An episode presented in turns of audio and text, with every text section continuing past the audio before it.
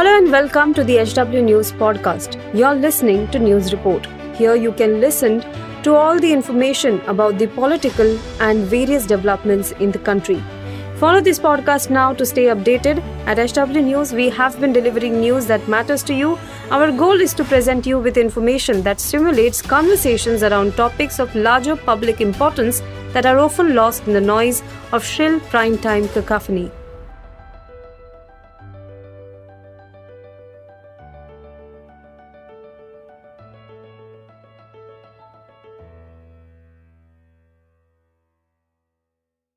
नमस्कार दोस्तों, आप देख रहे हैं एच डब्ल्यू न्यूज़ और मेरा नाम है सोनू कनौजिया। क्या सरकारी न्यूज़ प्रसारक के ज़रिए अब आरएसएस की विचारधारा लोगों तक पहुँचाने का काम किया जाएगा?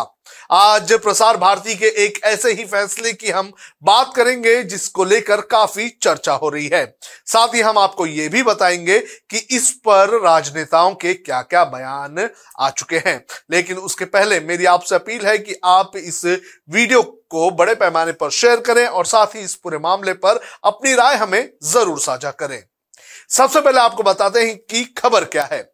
खबर यह है कि सरकारी सार्वजनिक प्रसारक, प्रसार भारती ने दूरदर्शन और आकाशवाणी के लिए समाचार फ़ीड की आपूर्ति के लिए वायर सर्विस हिंदुस्तान समाचार के साथ दो साल का कॉन्ट्रैक्ट किया है।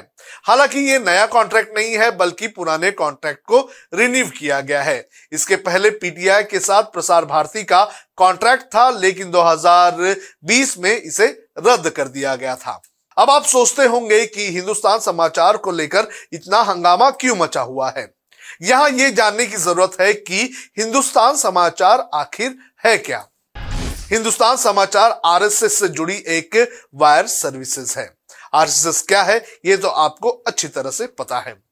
हिंदुस्तान की स्थापना 1948 में शिवराम शंकर आपटे उर्फ़ दादा साहेब आपटे ने की थी। गुजरात के बड़ौदा में पैदा हुए पत्रकार आपटे का आरएसएस के साथ आजीवन जुड़ाव था। और 1964 में जब विश्व हिंदू परिषद को बनाया गया था तो इसके संस्थापक महासचिव भी आपटे ही थे। हिंदुस्तान समाचार को 1956 में एक सहकारी समिति के रूप में पंजीकृत किया गया था। 1975 में आपातकाल की घोषणा के तुरंत बाद इंदिरा गांधी की सरकार ने उस समय की चार समाचार एजेंसियाँ, PTI, United News of India, Hindustan Samachar और समाचार भारती का विलय कर एक समाचार एजेंसी बना दिया था। 1977 में चुनाव के बाद सत्ता में आई जनता पार्टी सरकार ने इस फैसले को पलट दिया। लेकिन इंदिरा गांधी की सरकार ने उन्नीस सौ तिरासी में फिर इनको निशाना बनाया। मध्य प्रदेश के एक वरिष्ठ कांग्रेसी नेता सुभाष यादव, जो बाद में राज्य के उप मुख्यमंत्री बने, उनको रिसीवर नियुक्त किया गया। हिंदुस्तान समाचार ने सरकार के फैसले को चुनौती दी और 1999 में दिल्ली उच्च न्यायालय में मुकदमा जीता। इसके बाद आरएसएस के वरिष्ठ नेता श्रीकांत जोशी ने एजेंसी को पुनर्जीवित करने के प्रयास किए और इसे फिर शुरू किया। प्रसार के सीईओ गौरव द्विवेदी ने रविवार को दी इंडियन एक्सप्रेस को बताया कि हिंदुस्तान समाचार के साथ हमारा एक पूर्व अनुबंध था, जिसे इस महीने नवीनकृत किया गया है। प्रसार 2017 से परीक्षण के आधार पर हिंदुस्तान से फ़ीड ले रहा था, जबकि एक अनुबंध के लिए बातचीत जारी थी।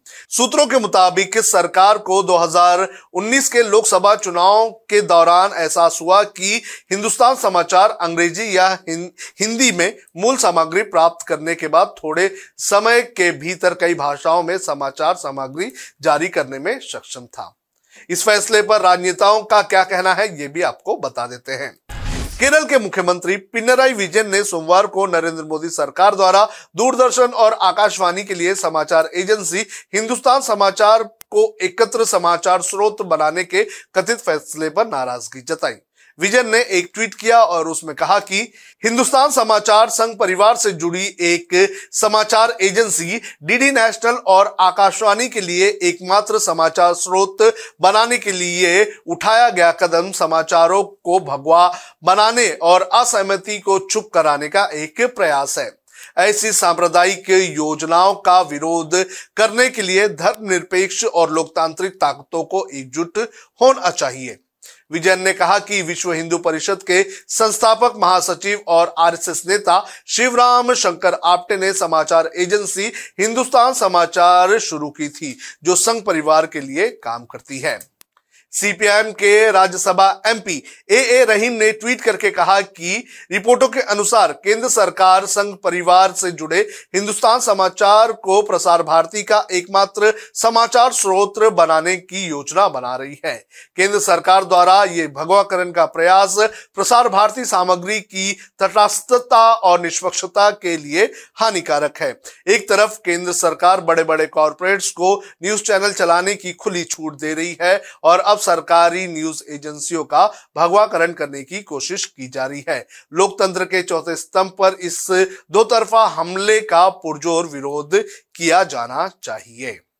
Kerala tourism minister P A Mohammad Riyas ने ट्वीट करके कहा कि हिंदुस्तान समाचार के डीडी और ऑल इंडिया रेडियो के ऑफिशियल न्यूज़ फीडर बनने से इन संस्थाओं को संघ परिवार का मुखपत्र बना दिया जाएगा। तो जो ये फैसला लिया गया है, उसको लेकर खास तौर पर सीपीएम के नेता जो है, विरोध कर रहे हैं। इस पूरे मामले पर आपका क्या कहना है, आप कमेंट करके हमें ज़रूर बताएँ।